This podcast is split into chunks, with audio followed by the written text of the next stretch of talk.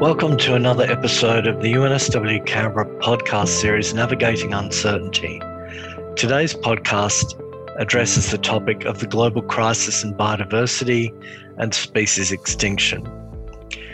The 2019 Global Biodiversity Assessment noted an alarming decline in wildlife populations and ecosystems and warned that up to 1 million plant and animal species are at risk of extinction, many within decades.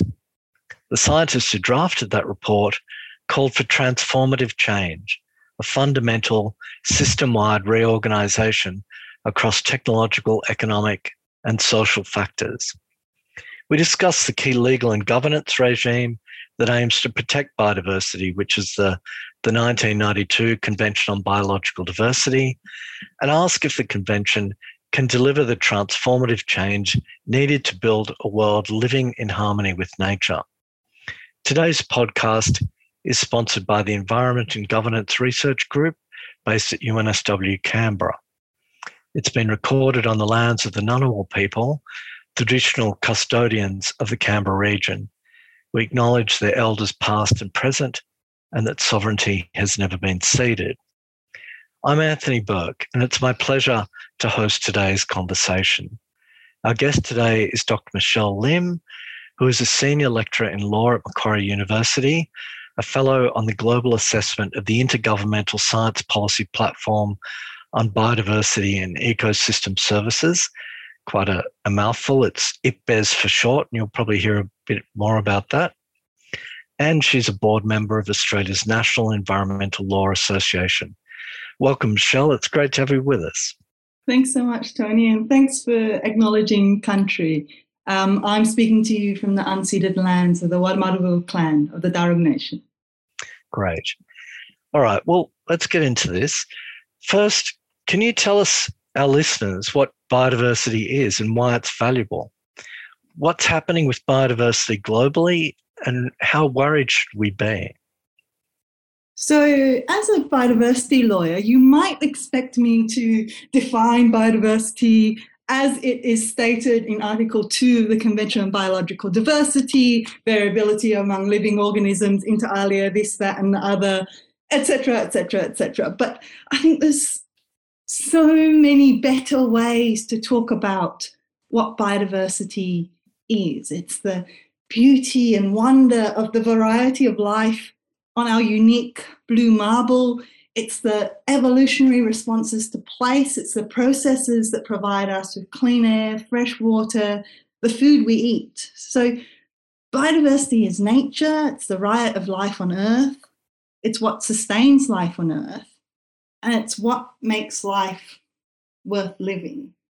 So, coming back to the next part of your question of why is it valuable, with that as a starting point, I think what makes biodiversity valuable is how it's so important in its own right, its intrinsic values, but also our relational values, how we interact with nature, how we have these responsibilities to nature. And then, of course, if you want to go instrumental, what does biodiversity do for us anyway? It does all these things from pest protection, from food security. The, the more diverse our food systems are, the better protected we are against disasters. Speaking of disasters, it also has this huge role and increasingly be, will be important in dealing with natural disasters. For, for example, I worked in, in Bangladesh and they're renowned for being one of the most disaster prone areas on earth. And yet, when Cyclone Ilsa hit, they've got these huge seawalls along the coastline. But it was those areas that had intact mangrove systems where you had significant um, reduction in, in loss of life, loss of property, etc. So, yeah, nature does so much for us, and it's so important in its own right, which, as you alluded to, why it's critical that we understand and address the challenges to biodiversity. It, we're losing species to an extent never before seen in human history. Only five times before in the history of the entire Earth have there been mass extinctions? We're not at the sixth mass extinction yet, but we're getting increasingly closer to that sixth extinction. And, and this time the driver is not a meteorite, but a single species being a key driver towards the sixth mass extinction. So the question of is there still hope? Yes, and and the science supports this absolutely. There's still hope. The if you look at the scientific modelling, definitely we can turn around the global state of biodiversity. But as you alluded to in your introduction, to do so, we need to act in revolutionary ways, to act at a pace and a scale that we never have before, in order to realize this hope of a, of a thriving world for humans and, and everyone else that shares this planet. So, is this what IPBES is getting at um, in its big global biodiversity assessment, where you know I gather scientists have identified potentially, well, speculated that there may be 8.7 million species on Earth, but 1 million is at risk of extinction. So, are we at some kind of looming tipping point where our pressure on the Earth's ecosystems and our destruction of forests and overfishing, etc., are leading us to?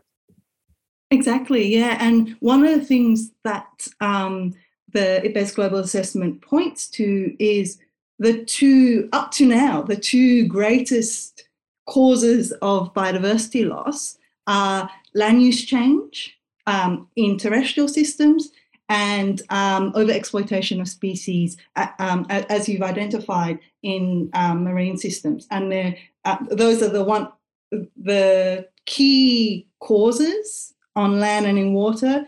So that's number one for land and water, and you swap them around. So the second largest cause of loss of marine species being sea use change, and the second cause of um, biodiversity loss on land being overexploitation on species. Mm, mm. What comes in at number three is climate change. Mm. So the IPBES IPCC report that I was recently involved in demonstrated that unless we do something about it, this century, climate change will become the number one cause of biodiversity loss. So we're not looking at traditional drivers, but all these increasing other drivers as well as we move into the Anthropocene. Okay, so our topic today is how we govern this this situation and and try to ameliorate it. Hmm. You mentioned climate change. I think many people will have heard of the Paris Agreement on climate change, but few seem to know much about the Biodiversity Convention. How does that work, and what's our, what are its key purposes? And yes, as, as a biodiversity lawyer, my key gripe, right? Like why they're the two conventions that came, they're born at the same time, born in the same place, come out, coming out of the 92, 92 um, conference in Rio, and yet so much more focus on the Twin Convention of, of the uh, UNFCCC as compared to the Biodiversity Convention. Mm-hmm. So the Biodiversity Convention is a very comprehensive convention in terms of its contents and its three objectives do really well in balancing the interests of developing countries versus those of developed countries. So you're seeing three objectives the first being conservation of biodiversity, the second, sustainable use, and the third, the equitable sharing of the benefits of um, the genes that, that come from biodiversity. And it's got almost universal membership. So almost every country in the world, except the United States, is a party to the convention. Fascinating. So I think there's a, a key question at the heart of some of the recent writing that you've been doing about um, how the convention works in relation to those key objectives, particularly sustainable use and conservation. Initially, what would you say the Biodiversity Convention is doing well? What should we be thankful for there? Yeah, it does so many things really, really well, particularly when you look at some of the prior biodiversity related conventions. So, for example, CITES, the Convention on International Trade in Endangered Species, as the name suggests, deals with trade in species and then only endangered species.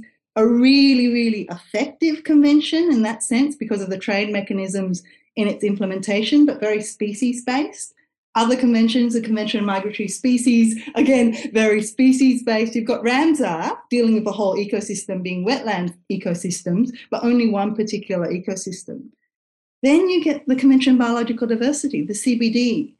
So many good things in there. We've already talked about how it deals with the range of ways in which people interact with nature, but it also has provisions there around in situ conservation. So that's your protected areas, but also ex situ conservation, seed banks protecting genetic variability, etc., recognizes the rights of Indigenous people. So, uh, and also how biodiversity has this really important role to play for poverty alleviation, sustainable livelihoods, etc., etc.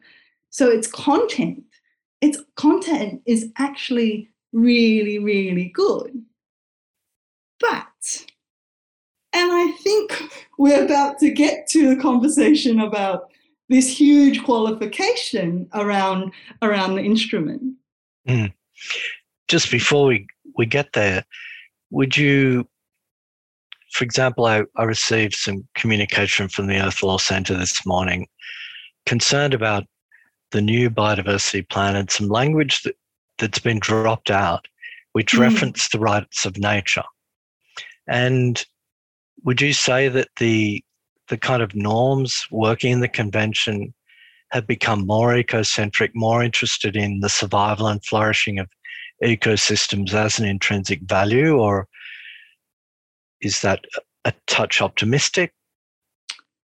Yeah. So, um, and we're talking about the plan here rather than the well, I mean, convention itself. Or? The plans, in a sense, are a part of the yeah. convention. I think it'd be great to have you talk shortly about the concrete elements of that plan, but just in terms of what the commitments of the convention are, are they, you know, is sustainable use really about development? Or is it something more eco- ecologically stringent, mm. you might hmm. say? Yeah, yeah, and, and um, back to the objectives of the convention as well as um, its text. I think it has done this excellent job of going, there's not just one Western conservation science way to view nature. Mm-hmm. Um, and people have been interacting with nature since the beginning of time. Nature's not something we lock out, lock up over there. Mm-hmm. It's these interactions with nature that have allowed it to flourish. And I think the convention instrument itself does a really good job of and you can see it reflected all the way up from the objectives to the particular um, articles are around how we conserve biodiversity, who should have a, a, a role, who um, should have a say in ha- how biodiversity is conserved, how we engage with the multiple components of nature. So, as content, yeah, the convention does quite a good job in, in balancing these very different ways in which we see and view nature and biodiversity. So then, how how would you say that the the convention is flawed or even failing, and why is that? Yeah, and we've had this discussion as well, starting with Article Three, where there's the, this emphasis of the only thing you can do wrong in the convention is if you harm the biodiversity of other countries. And Article 3, similarly preserving the right of sovereign countries to essentially do what they like in accordance with their nat- national policies. And all the really good things we've just been talking about across each of the articles of the convention, almost every single one is qualified in language such as as far as possible and as appropriate or subject to national legislation. So they've got excellent provisions in there about the engagement of Indigenous people, about the elevation of in, Indigenous knowledge, but that's also subject to national legislation. So all these get out of jail clauses across what in the content itself is, is really, really good stuff means that the only thing that the convention actually requires countries to do is write up reports themselves. So self reporting under Article 26 of the convention. And to me, that since its inception has been one of the reasons why the convention hasn't done what it really, really needs to do to protect life on Earth. Yeah, it's it's a striking contrast, for example, with the nuclear non-proliferation regime, where there's a lot more accountability, where the International Atomic Energy Agency, we don't really have one in the environmental space, but they can come into a state and look around their facilities mm. and count yeah. and you know there's much more transparency and accountability in that system. Probably because there's a perception that, you know, crucial international security issues that are at stake, but the the biodiversity situation globally is surely a crucial situation too. Exactly, um, and that difference in how we frame security, even. Yeah, um, yeah. What, what can, how we can continue to live safely on this planet. Yeah, I I teach environmental security in Canberra, and whilst I understand there is debate over whether that's the right way to talk about the environment, there are interesting new new kinds of holistic thinking that talk about ecological security and the security of ecosystems and the people who depend on them mm. mattering. Mm. So recently you've written about the new draft global biodiversity plan that's going to come out under the convention. Those negotiations have been underway for quite a while now. And you've written about this for the Conversation and the Planet Politics Institute. Can you tell us what key measures are in this plan and what do you think is missing? What needs to be put there? Yeah, and, and thank you for publishing that, that on your blog. I really appreciate that.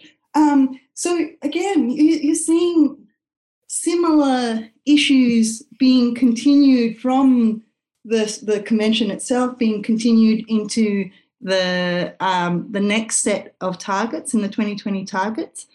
The things that it does really well, we've talked about some of the key drivers of biodiversity loss being land use change, overexploitation, climate change, and two others being invasive species and pollution all of the, and these are the key drivers of biodiversity loss identified by the IPBES global assessment. All of these are directly addressed in the targets um, of this draft new plan.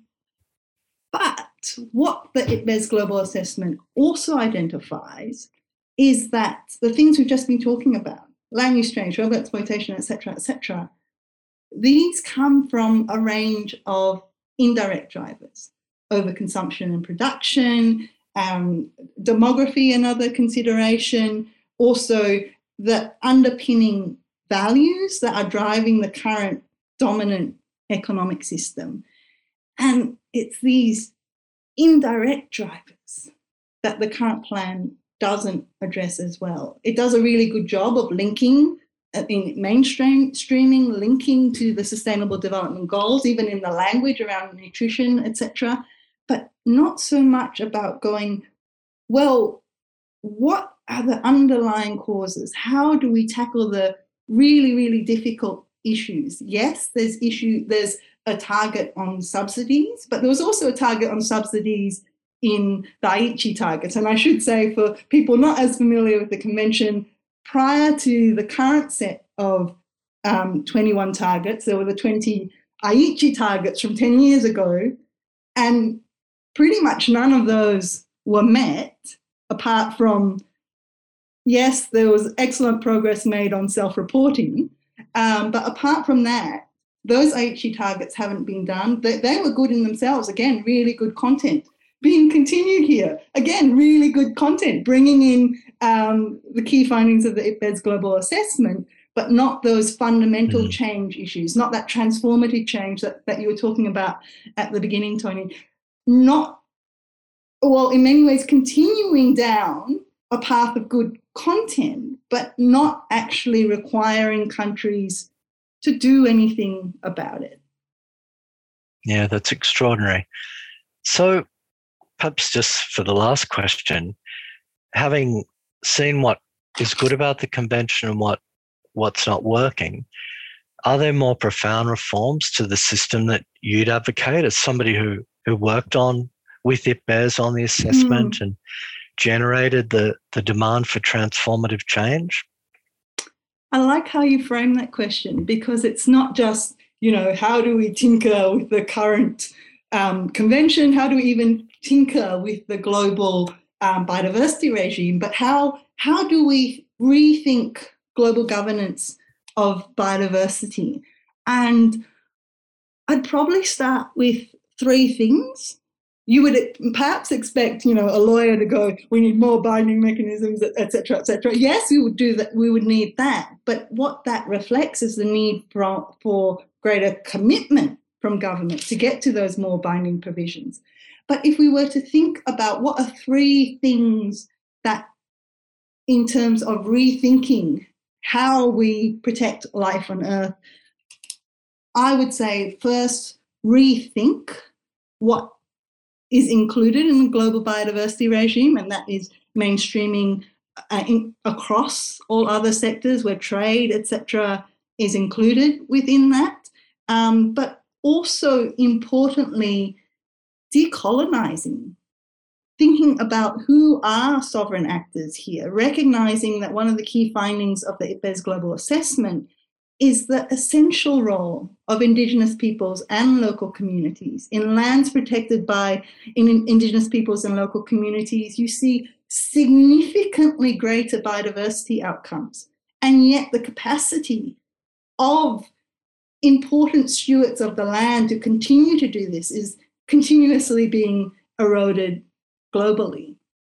And second, the second thing I'd like to think about is again another concept that comes out of the IPBES global assessment is how hyperconnected the world has become. They use the, the term telecoupling, this idea that impacts on biodiversity can be the result of actions in far, far away places. Um, so, for example, the deforestation of the Amazon, some of the drivers of that is the need for soybean for human and animal consumption in China.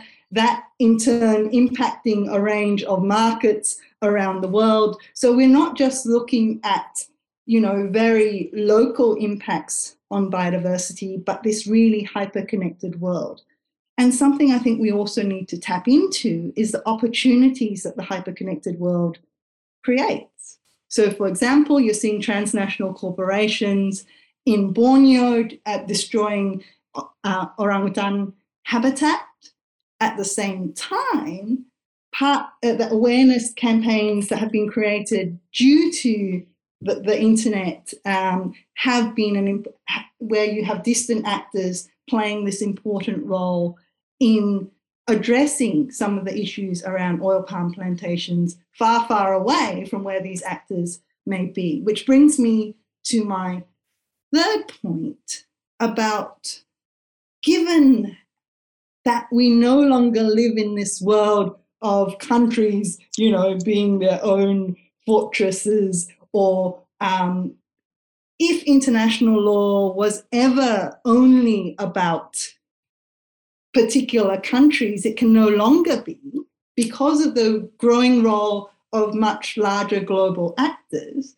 But importantly, my third point about this need for more than international law, one which is transnational, one that not only links, in my first point, oh, not only links addressing biodiversity across a range of sectors, but across a range of scales. And we've seen this in the climate sense, particularly in the US, where you had a lack of national level in, in the previous administration, a lack of national level action on climate change, where you had subnational governments such as California stepping in um, to, um, to as being a key actor in this, and also multinational um, corporations. But yes, acknowledging that you know avoiding green, greenwashing in all of that as well. But importantly, mm. rethinking global biodiversity governance as not international law biodiversity governance, of, of linking a range of sectors, uh, governance scales, a range of actors across these scales for a more truly global approach to biodiversity. Yeah, that's a really powerful set of in, insights. It makes me think of the the kind of dilemma that one sometimes encounters in this community where some lawyers might be inclined to treat environmental law like it's it's a black letter situation. The political compromises that it began with are just embedded there forever. When in fact, you know, say in, by analogy to the discussions on climate, that the urgency and the ambition globally are growing, and the regime needs to somehow transform. And I, I imagine mm. that's the same in biodiversity. It's a living thing Yes. And you're showing us how the demand is changing for what it should be able to do and who it should include. Exactly. Yes. And and and I would say biodiversity even more so than climate because mm. we are it's so much about place. It's so much about our interactions with biodiversity, even though climate itself has been you know abstracted to a level it shouldn't be even more so for biodiversity those local level connections, linking those governance regimes around local level connections to some sort of uh, global regime, which isn't just about international law, but connecting each of those different scales. Well, thank you very much, Michelle. Thanks for, for joining us and sharing your wisdom and passion about this issue. And thank you to our listeners for joining us on Navigating Uncertainty. And do watch out for forthcoming episodes. Thanks, Tony.